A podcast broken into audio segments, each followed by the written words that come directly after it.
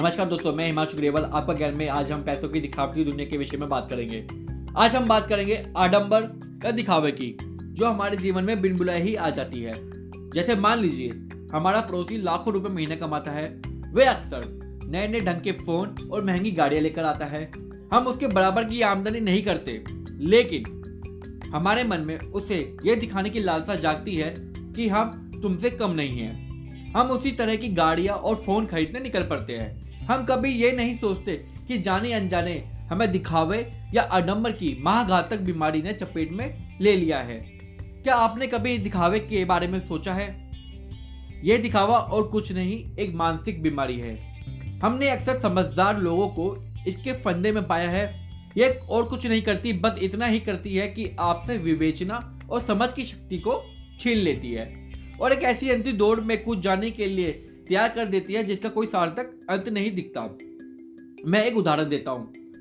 जैसे आपकी आमदनी लगभग एक लाख रुपए महीना है, लेकिन आपके पड़ोसी की आमदनी पाँच लाख रुपए महीना है मतलब आपसे पाँच गुना ज़्यादा।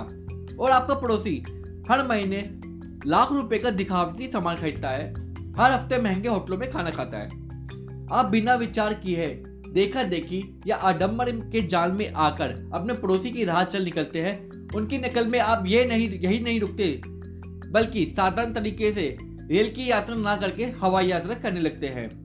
अब अपनी आमदनी और खर्च के अनुपात को भूलकर केवल पड़ोसी के खर्च की प्रतियोगिता पर उतर आते हैं और आडम्बर को ध्यान में रखते हैं।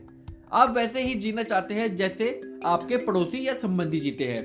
महीने, दो महीने या तीन महीने बाद होने वाली आपकी उलझन का हर कोई सरलता से अंदाज़ा लगा सकता है।